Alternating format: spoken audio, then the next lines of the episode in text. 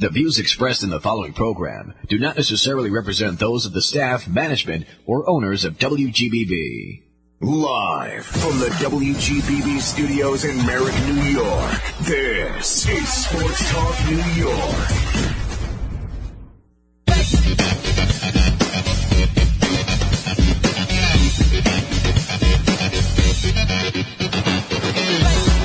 Good evening and hello again, everybody.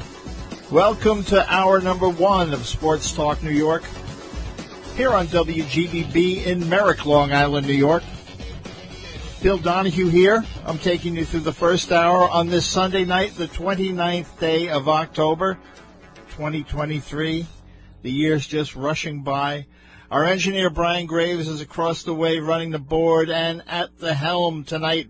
And we got a great show lined up for you. As always, leading off tonight, we welcome in the great Hall of Fame defenseman of the Rangers, Bruins, and Red Wings, Brad Park, will join us. In the second half, we will speak to author Rick Carpiniello about his new book, The Franchise, The New York Rangers, A Curated History of the Blue Shirts. So it's all Broadway Blue Shirts tonight, folks. So sit back, relax, get comfortable, enjoy the show. We got some great people, some great stories up ahead. As always, I invite you to follow us on social media. I am out there. The page is called The Talk of New York Sports. You'll find show information, sports information, so much more. So stop by, take a look.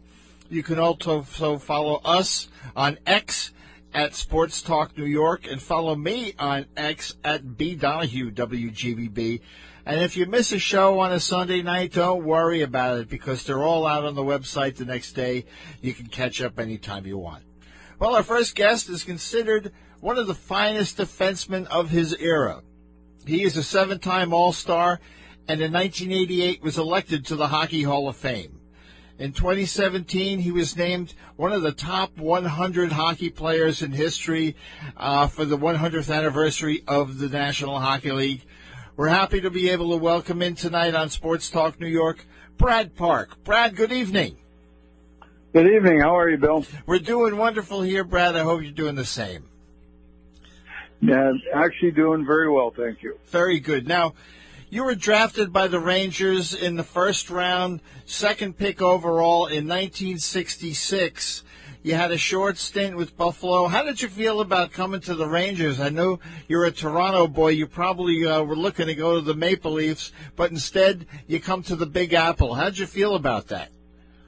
Well, it was a little different back then. I grew up in Toronto, and I was definitely a Leaf fan. Uh, you know, I was a, a good homer those days. Yeah. Uh, the interesting thing about the draft, it wasn't a big deal back then. Uh, you know, there was no uh, congregation of teams. Uh, they made a draft in secret and they put it in the newspaper, and that's how I found out that I got drafted by the Rangers. Ah, gotcha. Okay, not not the big fanfare uh, with jerseys and hats and the whole nine yards that they go through today. Now, uh, you were popular with uh, the local fans and the media because uh, your offensive skill, uh, pugnacious, we'll call you. Uh, you, you even you even drew comparisons with Bobby Orr. Now, how did you feel about that, Brad? I mean, com- to be compared with Bobby Orr, I guess you could take it one of two ways. I mean, he was universally considered to be the best defenseman, but then again, he was looked on as one of the greatest ever to lace him up. I mean, that's true. I mean, Bobby and I are the same age. Uh, he's a few months older than I am. He came in as a, an 18 year old and I came in as a 20 year old. Um, I never played defense till I was 15, so I was a forward. Uh, and uh, because of that, I had these offensive skills. And, I, you know, I got to credit Emile Francis for not holding me back and allowing me to, you know, jump into the rush. And the more I did it, the more success that I had, the more success the team had. Uh, so it seemed like a, a natural rivalry because with Bobby, because of the Bruins and the Rangers were had, you know, a great rivalry. The Knicks and the Celtics had their rivalry and, uh, you know, the Yankees and the Red Sox. So Right. it's just a, a, a real rivalry between New York and Boston. That is so true, Brad. Now, let's talk a little bit about the cat, Emile Francis. I remember those great teams in in the uh, early '70s. You, you, came up short in the finals that year. I think it was '72 against the Bruins in in six games, but uh, it was a great team, great bunch of guys, but you, you just couldn't get over the hump. Well, it was. I mean, the uh, there were a lot of good teams back then. You know, Montreal had a, you know, they had a great team. Boston, uh, you know, Orr was the difference in in our series because he was that good. Uh, you know, as you went along, uh, uh, Montreal won the next year. Then Philadelphia came in with the Broad Street Bullies, and mm-hmm. they kind of uh, stole two, you know, two Stanley Cups. Uh, they changed the way hockey was played, and uh, you know, there was just a lot of good teams. Chicago had a great team, you know, with Hull and Mikita. So, mm-hmm. uh, you know, it was very competitive hockey. Now I remember my dad used to take me to Skateland over in New Hyde Park on Hillside Avenue. What memories do you have of that the old barn there on on uh, Hillside Avenue? Well, I remember my first visit there. Yeah. I rode out in the van with the equipment and the trainers, and I'm helping uh, Jimmy Young unload the bags, and I'm bringing them from the truck inside the rink, and he's throwing them into the basement, and uh, it's like he was and as he's throwing them down the stairs into the basement, I said, Jimmy, why don't you turn the lights on? He said, I'm not turning on the lights till the rats leave. yeah, it was it was kind of an old facility. I remember instead of glass, they had fencing around uh, the ends of the mm-hmm. rink, and uh, I, I remember getting hit more than once with a with a bunch of ice from a guy uh, pulling up and uh, stopping the skate there, and it, it, was you. You were just so close to you guys, and uh, it was it was uh, a great place, I think. Yeah, I mean, we used to we used to draw, you know, a couple hundred people just to watch practice, which yeah. was, uh, you know, wonderful, and uh, you know, it just brought us closer to the fans. That is that is very true. Now, the the World Hockey Association, Brad, uh, they, they lured away a bunch of players uh, from the NHL back in the day. And uh, were you ever pursued by the WHA? Yeah, I was probably three or four hours away from going to a press conference. Wow. Okay. And uh, uh, basically, uh, a guy by the name of Nick Mileti was running the uh, Cleveland team, the Cleveland Barons. Um, we had a deal. You know, we we had agreed on a uh, a five year deal and I told him I had to go back and talk to Emile Francis, and he said, "You don't owe the Rangers anything." I said, "No, but I do owe Emile." Mm-hmm. And uh, you know, I took less money to stay in New York, and over the long run, it was it was the right decision. Yeah, they they didn't fare too well in the end. Uh, I remember the New York team was the Raiders, and uh, it, just seemed funny to see some guys like Bernie Parent and Derek Sanderson in those uniforms of the World Hockey Association. Uh, just a, a, funny sight for, for a, a, fan being so used to the National Hockey League. And, and I want to talk to you, Brad. We're speaking of Brad Park, by the way, tonight on Sports Talk New York.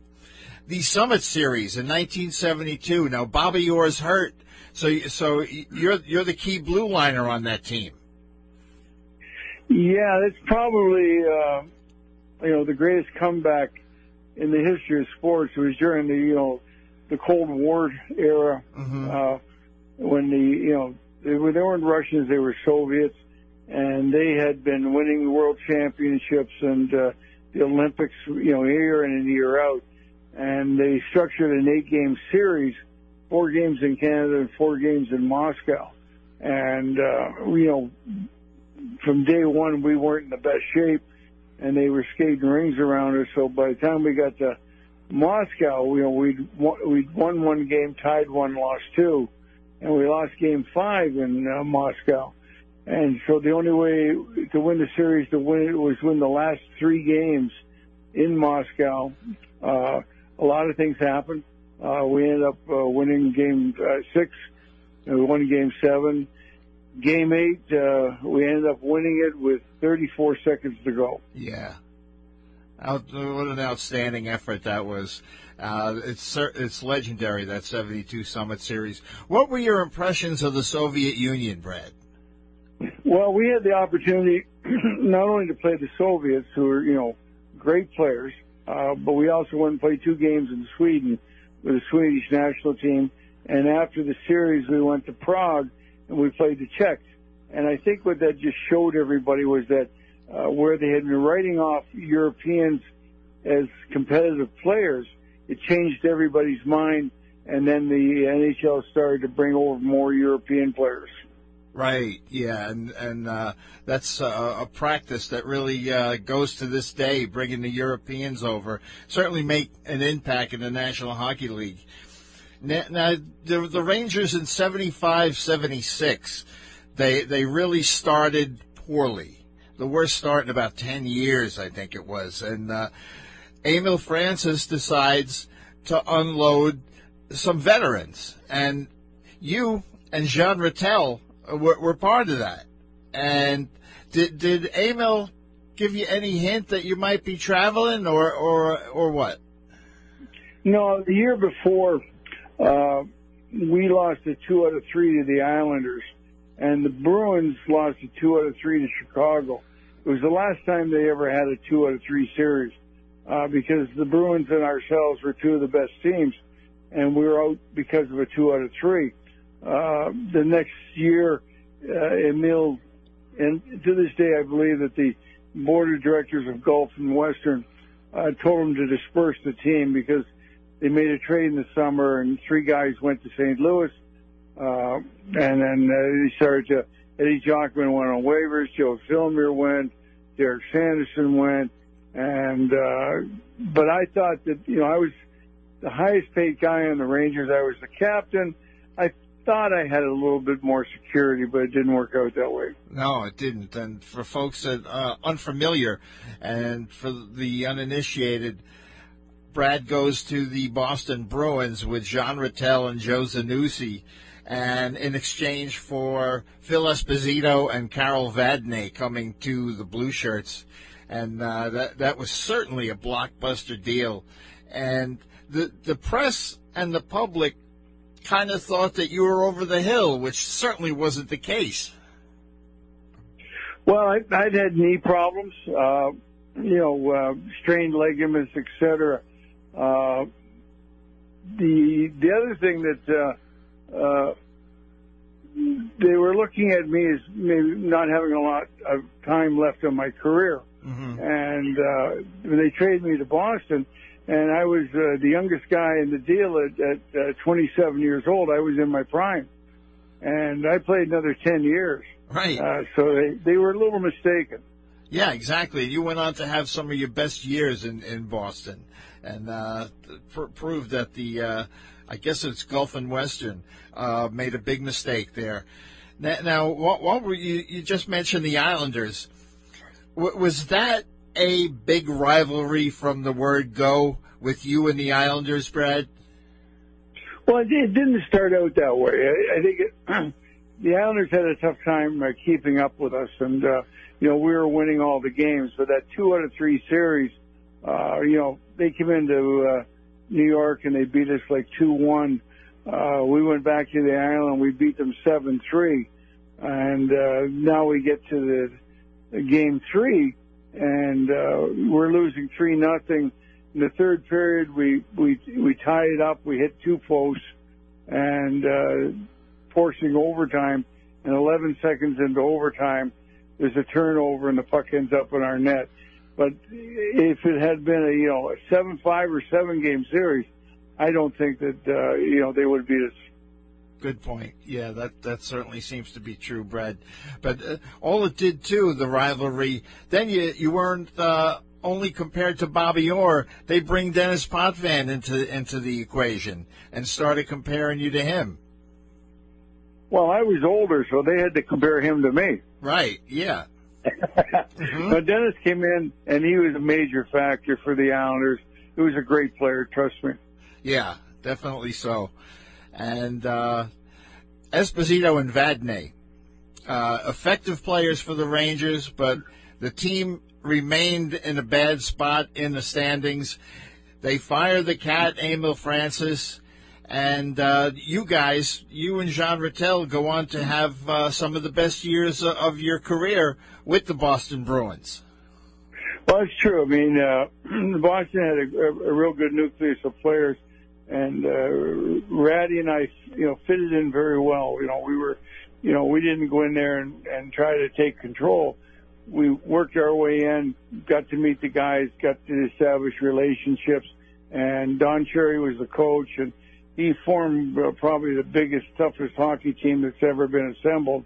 Uh, called it the Lunch Pail Athletic Club, Lunch Pail AC. Yeah. And, uh, you know, we, uh, we went to the finals a couple of times with Montreal and, uh, you know, they had like, uh, 13 Hall of Famers in those teams. And the first year we lost four straight. The next year in the finals, we took them to six games. The third year we faced them in the semifinals and we went seven games. We were leading uh, with a couple minutes to go. Too many men on the ice. Lafleur ties it on a power play, oh, and then we lose in overtime. And then the uh, Montreal has to play the Rangers, who beat the Islanders, and Montreal beat the Rangers in five games. Right, and the rest is history, as they say. Now, Don Cherry, who you just mentioned, great coach. Uh, he he really wanted you to concentrate more on defense than uh, than being an offensive defenseman, so to speak? Well, he came to me and he said, "Look, at you know, I don't want you rushing the puck. Mm-hmm. I don't want you jumping in the play." I said, "I got to play you 35, 40 minutes a game, and if you're rushing up the ice, by the time you get to the third period, you're not going to have any juice left. So I want you to control our half of center ice, and then in the last 10 minutes, if we're tied or we're behind, you've got a green light. And he said, can you live with that? I said, if you're going to play me 35, 40 minutes a game, I can live with it. Mm-hmm. Yeah. And that's basically what, what we did. Now, uh, it must have been a tough transaction too, Brad. Brad Park with us tonight on Sports Talk New York with the fans too, because the fans uh, in Boston uh, warming up to a new guy takes a while. Well, there, there was a history there because I wrote a book uh, called Play the Man, and I wasn't very kind to the Boston Gardens or the Boston fans. and uh, I was public enemy number one. Um, the threatening fan mail I used to get that it was so bad that they threatened me and my wife. And uh, I used to get the FBI used to walk me from the dressing room to the rink, oh, and from man. the rink to the dressing room. Unbelievable. That's uh, how how yeah. hated I was. Terrible. Yeah. Yeah, but once I got there and played ten games with Bobby Orr, and they got a, a, a look at you know what was possible, um, and the team started to win. Uh, you know, they turned around uh, unbelievable, and they're great fans. Trust me. Yeah, there, it was a relatively smooth transition after that. And there's even a story I read, Brad, where you ran out of gas one night, and a couple of guys helped you, and you gave them free tickets to the next game. well, yeah, that's that's a funny story because uh, my I ran in, I rode into the game with John Ratelle, and the wives came in later, and I got into the uh, the car after the game, and we're going back to the North Shore. And I look at the car and I said to my wife, I said, honey, there's no gas in the car. She says, there's enough. Yeah. Said, honey, there's no gas in the car. There's enough. well, it's snowing out and we almost get home probably a mile and a half from home and we run out of gas. now, her parents are with us and so they all sit in the car and I get out trying to flag somebody down. And these two guys stop. I said, look, I'm out of gas. You know, there's no gas stations open. It's 11 o'clock at night. Can you give us a ride up to our street? And they said, sure. So as we're riding up, I said, you guys uh, Bruins fan? Oh, we love the Bruins. They're great, right? I said, well, let me introduce myself. My name is Brad Park. Give me your name and your phone number. And the next game, you've got tickets. Nice. Yeah, the, it paid off for those kids. Yeah, the, the, a, a great story. Brad Park with us tonight on Sports Talk New York. Now, you over your career overlapped with uh, another great defenseman enters the scene, Ray Bourque. Yes. And uh, Ray came in in '79 as an 18 year old, and uh, uh, right away you could tell, you know, what a powerful player he was going to be. Yeah. And uh, so he, I became his mentor for his first four years, and he would pick my brain, and I, would, you know, not only you know, I knew his ability, but I really said, okay, you got to understand how to think the game because there's a reason for everything that you do. Trying to think it going 100 miles an hour is a different story. Mm-hmm. But if you if you understand it, you make the decisions quicker.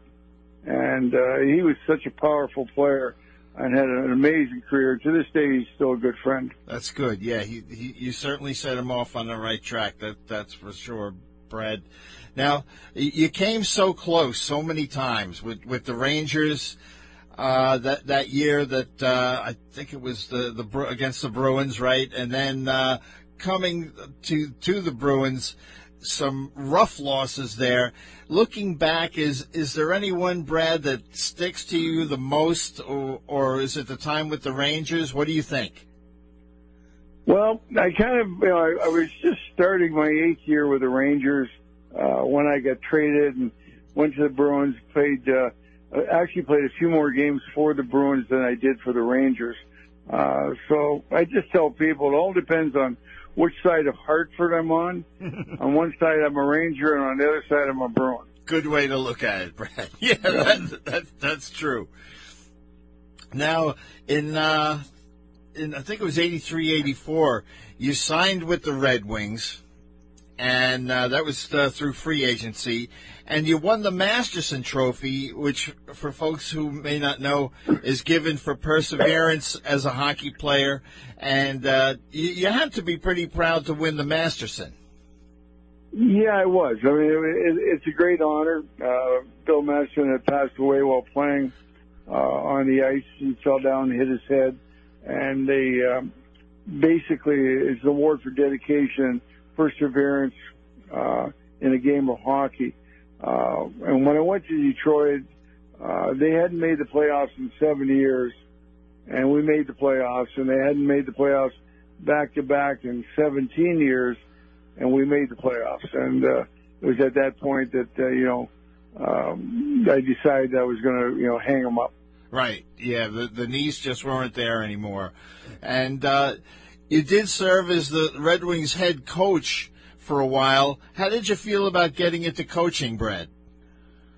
Uh, I really enjoyed it. Uh, mm-hmm. you know, I went back the following year and took over the team uh, around New Year's and the team was in last place, and I guess I was good enough to keep them there.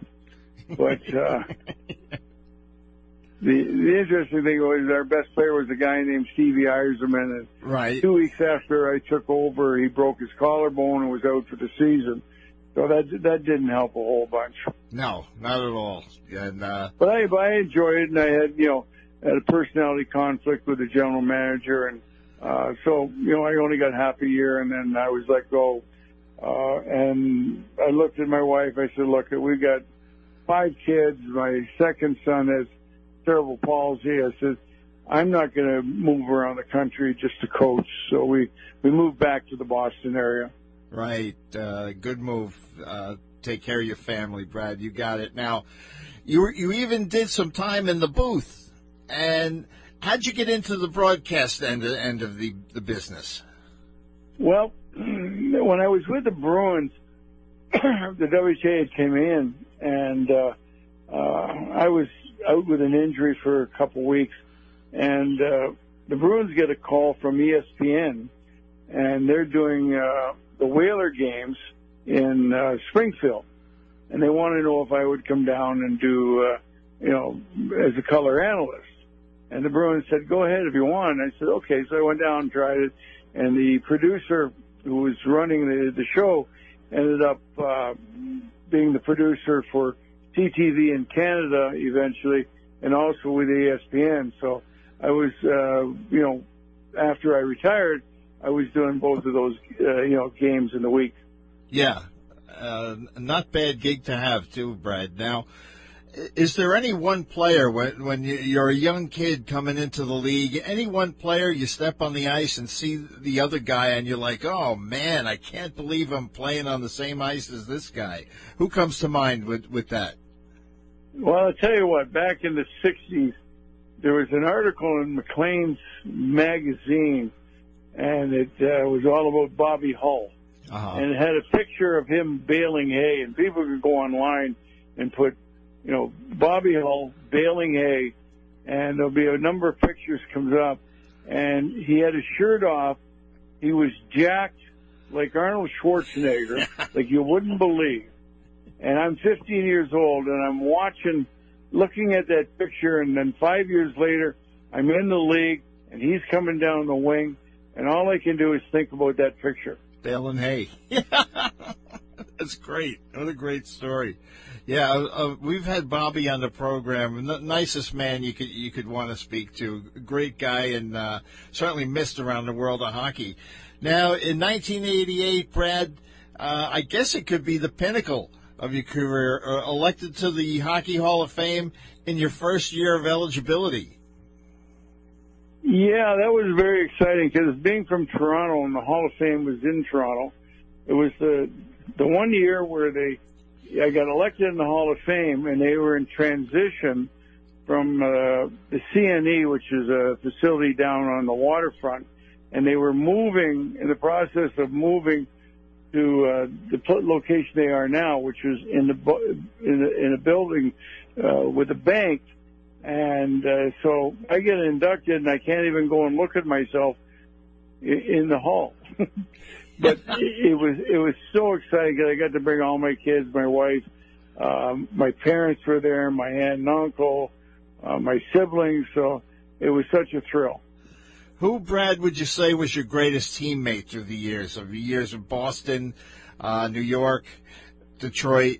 Who's who's the guy who was your man? Well, I'll tell you what, I played 13 years with John Ratelle. And, uh, uh, just amazing guy to be with there, uh, first class. Uh, but the guy I broke in with, uh, to this day is probably one of my best friends. His name is Walter Tkaczuk. Sure. Yeah. And, uh, we, uh, we roomed together, lived together the first year, and, uh, you know, we bonded. He's from South Porcupine, and I'm from Toronto. Uh, in Boston, there were other people.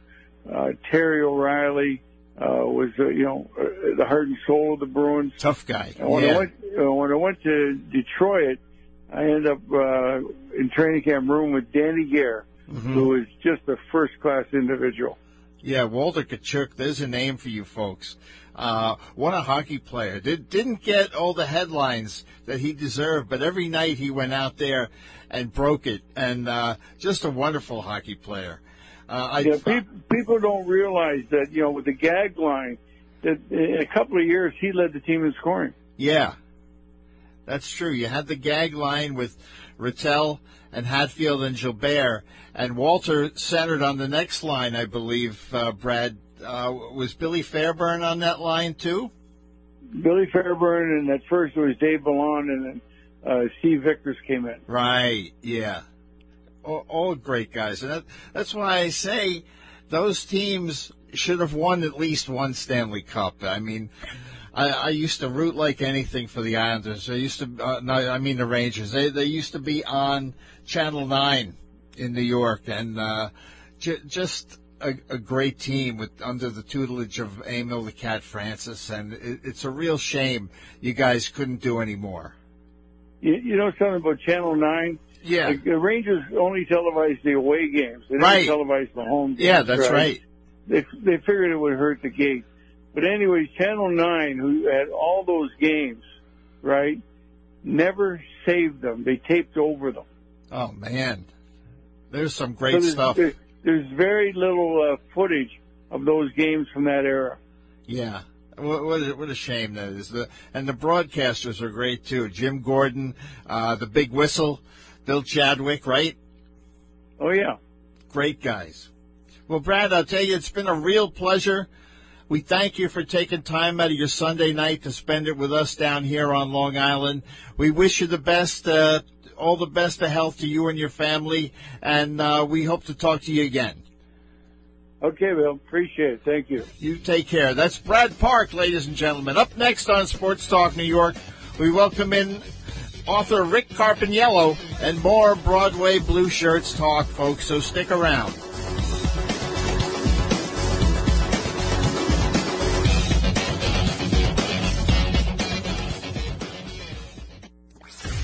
Listening to Sports Talk New York.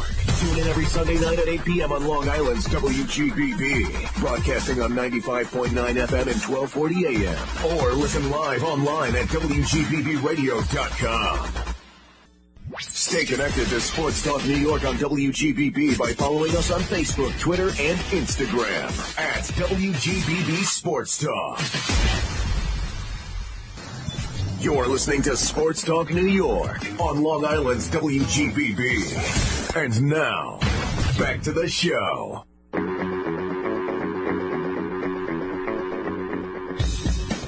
All right, ladies and gentlemen, boys and girls, welcome back to Sports Talk New York here on WGBB. Uh, thank you for joining us. Thanks for hanging with us tonight. I appreciate it. Great conversation with Brad Park, one of my favorites from my youth, number two on the blue line for the New York Rangers. Uh, the Jets and Giants today at rainy MetLife Stadium. I tell you, an ugly game. But the Jets come out on top, which is the main thing. Uh, they won by a field goal with one second left on the clock, and believe it or not, I really have to hand it to to Zach Wilson, much maligned by the media, the fans, and uh, even by me. And he stuck in there today, came up big when it was needed, and like um, it was Hall of Famer Bill Parcells said, "You're as good as your record says you are," and this one goes uh, a big W for Gang Green. So we will uh, mark that down and move on with that. The Fall Classic, folks, in full swing, as you know, with the Rangers and the Diamondbacks. They're tied at one game apiece. And these, these two teams are really a perfect example of the adage, just get in to the playoffs. You get hot at the right time and you may just find yourself uh, with a ring. No game tonight in the World Series. They'll move to the desert on Monday night. And I, I still think it's going to be a great series. On a sad note, it's hard to say goodbye to a baseball lifer in Dusty Baker, who has decided to hang him up uh, after uh, many years as a player and a manager. His next stop along the way may just be Cooperstown.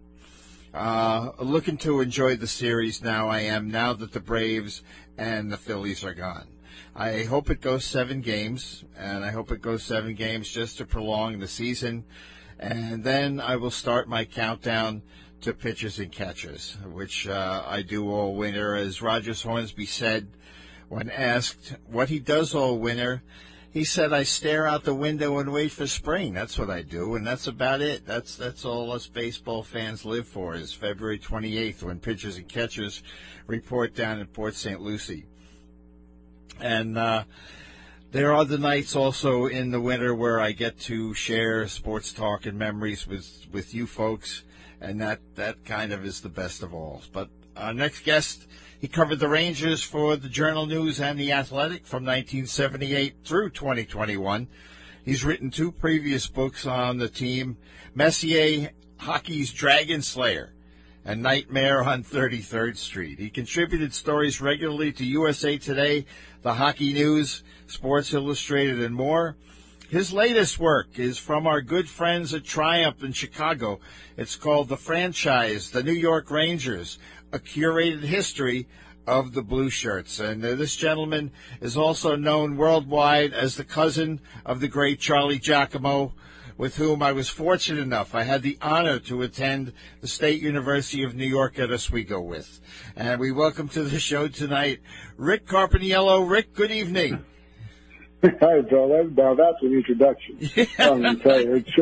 Throwing Charlie Giacomo in there, that's really that really hits home for me. But uh, thanks so much for having me on tonight. I, pre- I appreciate a, a chance to talk about the book and talk about the Rangers, and uh, and it's an absolute honor to, to follow Mr. Brad Park. Oh, we had a great chat. Yeah, one of one of my favorites from my youth, uh, Rick. Uh, good old number two. Yeah. Now, what what made you decide, Rick, to uh, pull this together, a really great chronicle on the history of one of the original six, the storied New York Rangers. Well, you know, I, I, I just felt I had so many anecdotes over the years, so many stories, you know, little quick hit stories uh, in the back of my brain somewhere. And, um, you know, as we get older, sometimes those things disappear. so I thought while I still had them, I wanted to get them down on paper. And, um, and I spoke to uh, Bill Ames over at Triumph Books uh, for a couple of years before I retired, and he wanted to do uh, a project like this Yeah. for a while. Uh, I just didn't want to do it until I retired and had the time to actually sit down and you know put in the work. Nice. So, yeah. um, so when I retired, I said, "Hey, let's do it," you know, and, and let's see how it goes. And uh, and it went pretty smoothly. So uh, we're now at the finish line. Yes, you certainly are. Good folks out there in Chicago with Yeah. Triumph. I enjoy working with Bill myself, a, a, a good man. Now, Yep. uh, the the guy who wrote the forward, of course, a great candidate. Uh, what made you choose Brian Leetch over and over any other person? well, uh, he's the, probably the guy on the team who with whom I have the closest relationship. Um, Okay. you know, we text we text all the time, and he did the forward on my Messier book also. Um, he, he's become a real good friend over the years. Uh, you know, when when when I was covering him, we had a really good professional relationship. But after he retired, uh, and, and after he left the Rangers, um, it became more of a friendship. Um, so he was a natural fit for me. I think I probably could have called on a few other guys, and Mike Richter did some uh, blurbs for the uh, book jacket, and I probably Right. could have called on him, and I probably could have called on Adam Graves and, and some others, certainly. But um, I just felt Brian was Brian was the guy. I think he's the great, he's the greatest um, Ranger of all time in terms of you know being being drafted and developed by that team and staying with it virtually his whole career. Right. Not a poor choice at all, Rick. Don't worry about it. Yeah, that's, that's perfectly fine. Now we'll, we'll we'll go to the book right now, and uh, you you of course segment it up in your chapters, and the the early close calls. Uh, Talk about that a little bit. Well, you know, the, the first year that I was on the beat was 78, 79, and, and that was a tremendous, tremendous year. That was um, a year like no other. When they went to the Stanley Cup final, just completely out of the blue. Uh, you know, they, they rode John Davidson's broad shoulders in goal, and uh, and they and they had Phil Esposito, and they had the Maloney boys, and Greschner, and Duguay, and they had a, they had a real cast of characters. Um, but they, you know, they they pulled off some upsets along the way, and especially the one uh, against the Islanders in this what was then known as the semifinals, um, when they beat the Islanders, who were the best team in the league that year, and who after that series would go on to win 19 consecutive playoff series and four straight Stanley Cups. So right. Yeah. uh, that's you know that's a pretty unlikely win right there. and then and then to go up to Montreal and to go up one nothing in the series and two nothing in game two, um, they really almost shocked the world. But uh, that that team had, I think Montreal took over that series one way or the other. Was going to win that series, but the Rangers also didn't help themselves by uh, partying it up a little bit too heavily in Montreal uh, after games one and two. Mm-hmm. What are you going to do? but the, so many, Rick, so many close calls for, for the Ranger franchise. As Brad and I were talking about, it was, uh, gee, I forget the year now, 72, when they go Yeah. to the finals against the Boston Bruins. And those, those, I always thought those Emile Francis led teams should have come up with a Stanley Cup somewhere along the line. Yeah, and I- you know I don't go into that into the book in the books too much because that was before my time on the beat. But Right. um, a friend of mine, George Grimm, wrote a wrote a book called "We Did Everything But Win," and it was about those teams in the early '70s who were probably the second best team in the league for a whole number of years there. Uh, but they always came up just a little short to Boston and to uh, and to Philadelphia later, and they were. Uh, they, they were good enough. There was always something. There was always, you know, Jean Ratelle breaking a leg, breaking an ankle. And Right.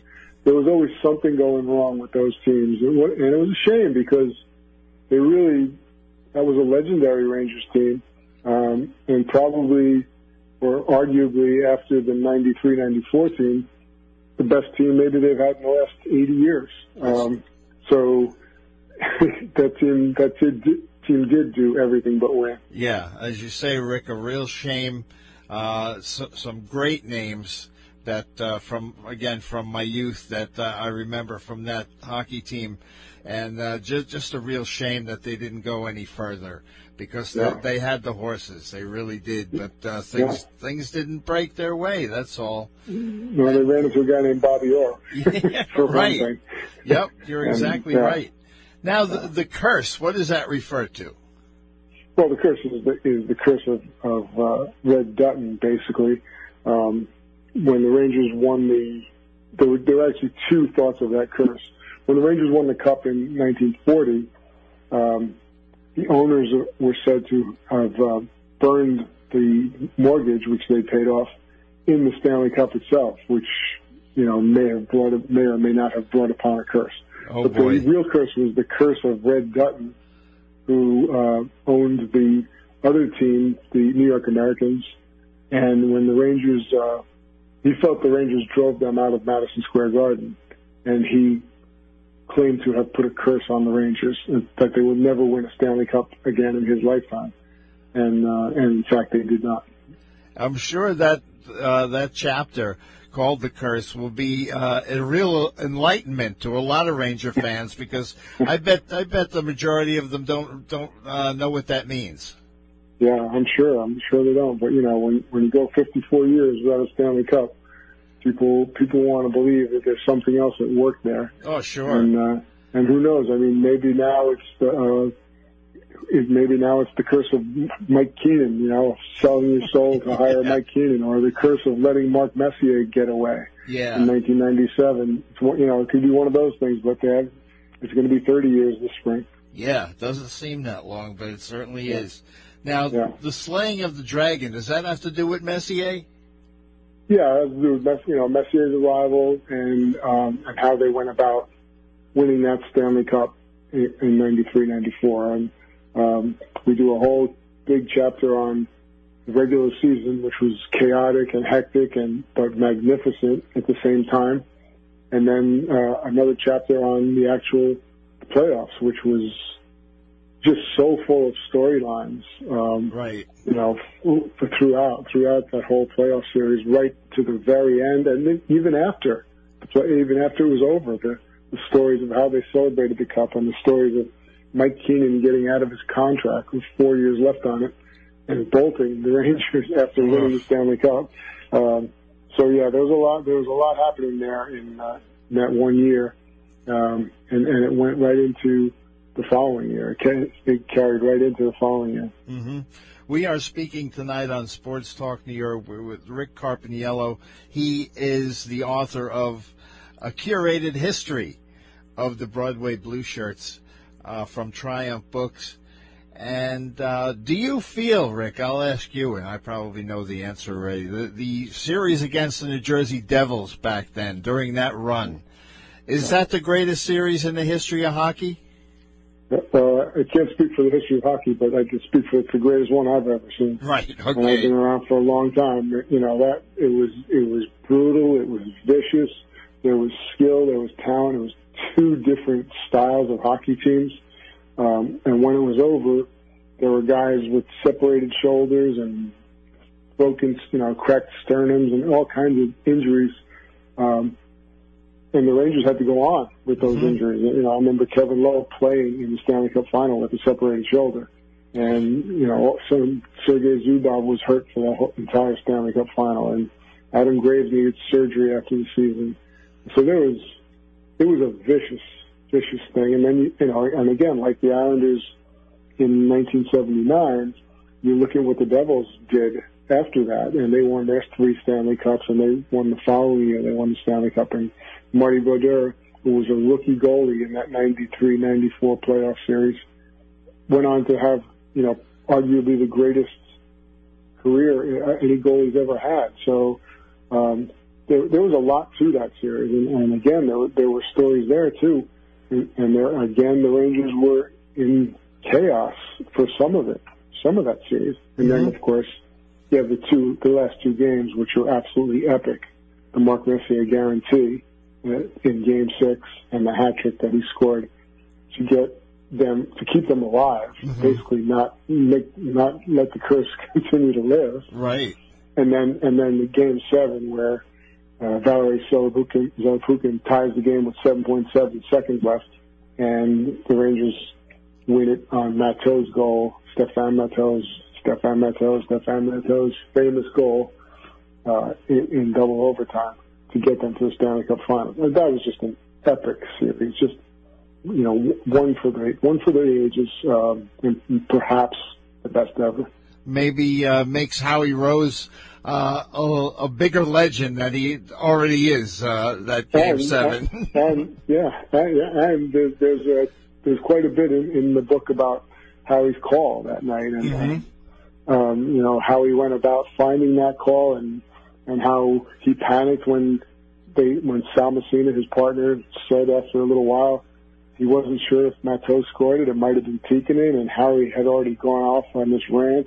Matteau, Matteau, Matteau. Oh no! What if yeah. it was Tikkanen? And so, so we talked to Howie quite a bit um, for for that chapter of the book. Nice. And uh, I think I think that's fascinating too.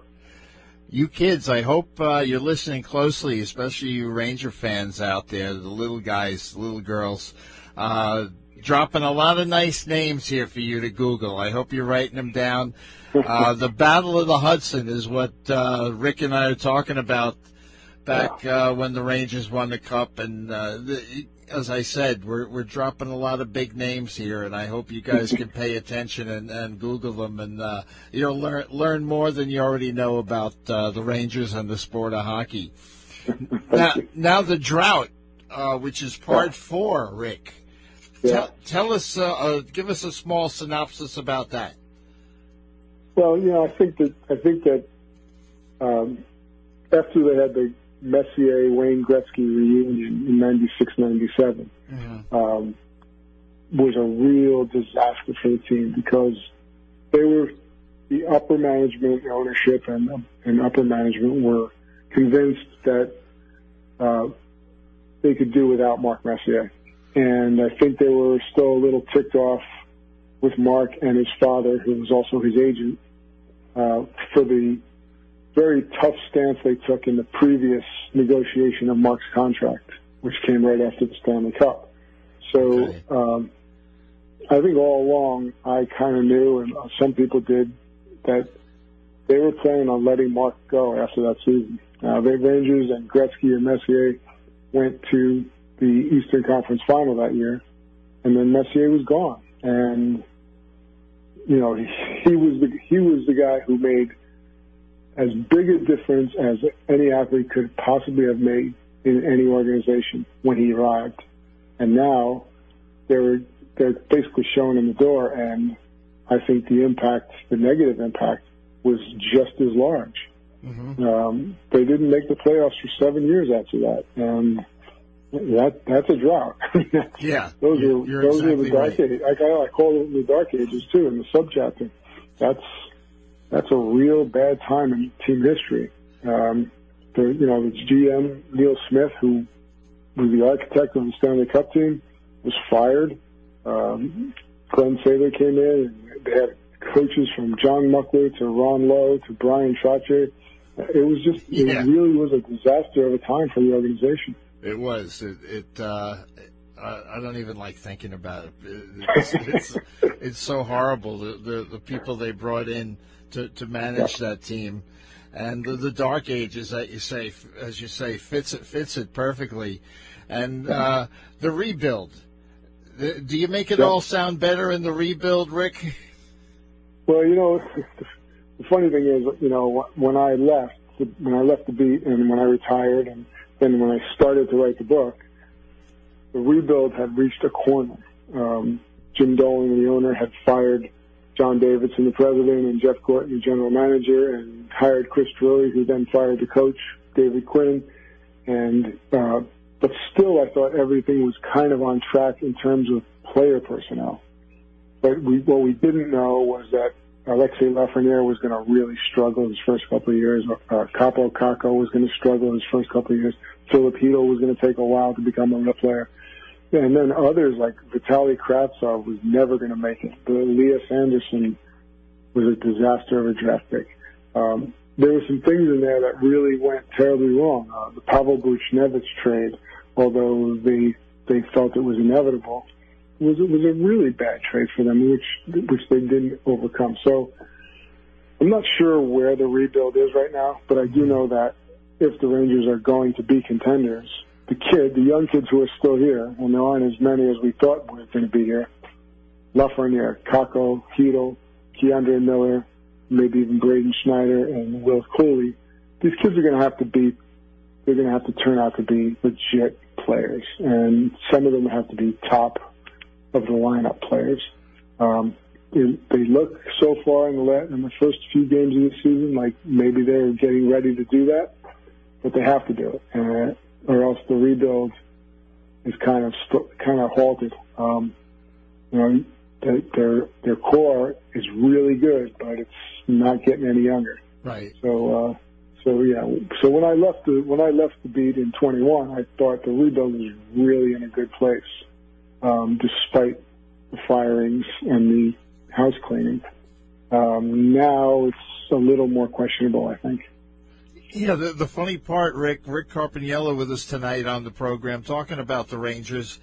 Um, the the uh, Brad Park era ended kind of uh, crazily too, if you if you will, uh, with trades and coaching changes, and it was it was sort of similar where, where they let uh, really legendary Rangers go and bring in Yeah. guys that don't really fit the puzzle and Yeah. and expect to win.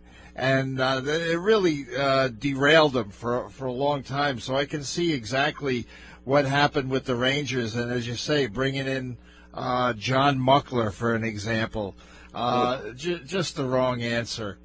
And Yeah, uh, for sure. this is all chronicled, folks, in, in Rick's new book, uh, New York Rangers: A Curated History of the Blue Shirts. What, what uh, guys that you spoke to for the book?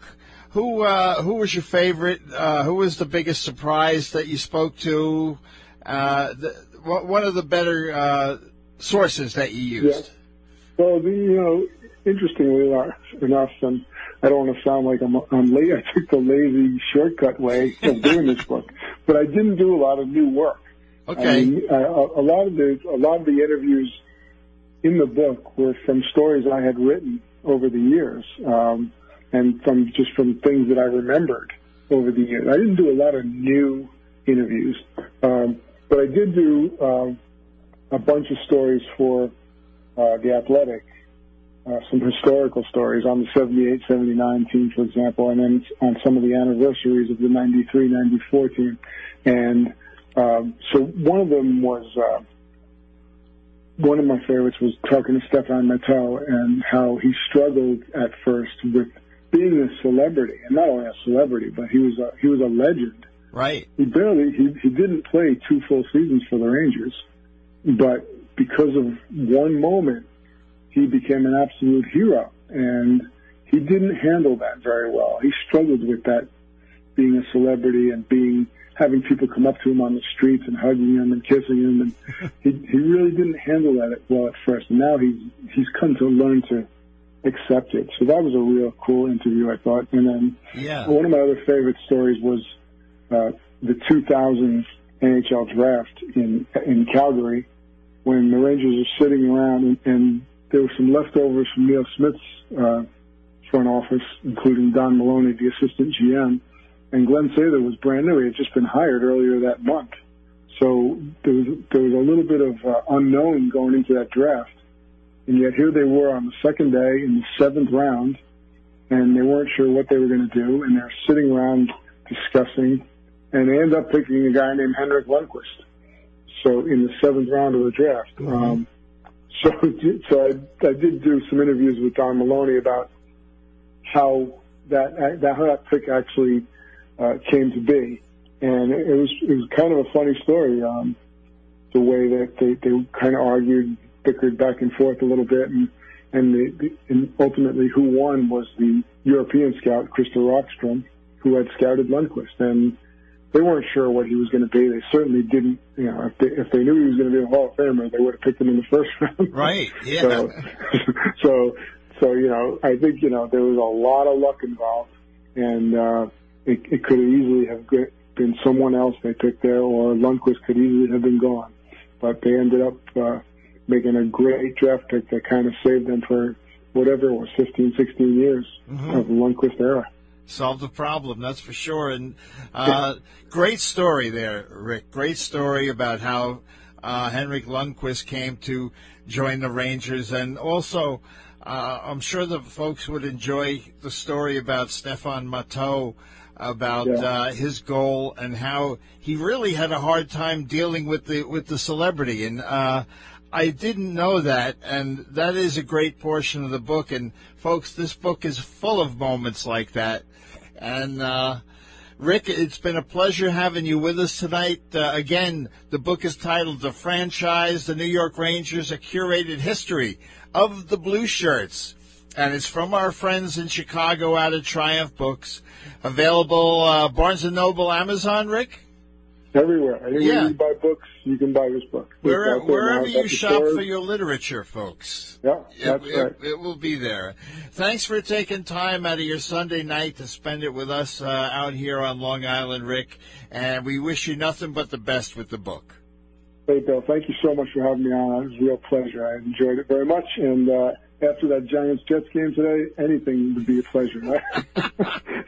uh, I mean, I'm a I'm a Jet fan, and it was rough to swallow, Rick. Oh, so yeah. well, you, well, thank you again. You take care. It. That's Rick Carpiniello, folks. That'll do it for me tonight on Sports Talk New York. I'd like to thank my guests one more time the immortal Brad Park and Rick Carpiniello, my engineer Brian Graves, and of course, you guys. Thanks for joining us. We'll see you next Sunday, November 5th. Till then, be safe, be well. Bill Donohue wishing you a good evening, folks. The views expressed in the previous program did not necessarily represent those of the staff, management, or owners of WGBB.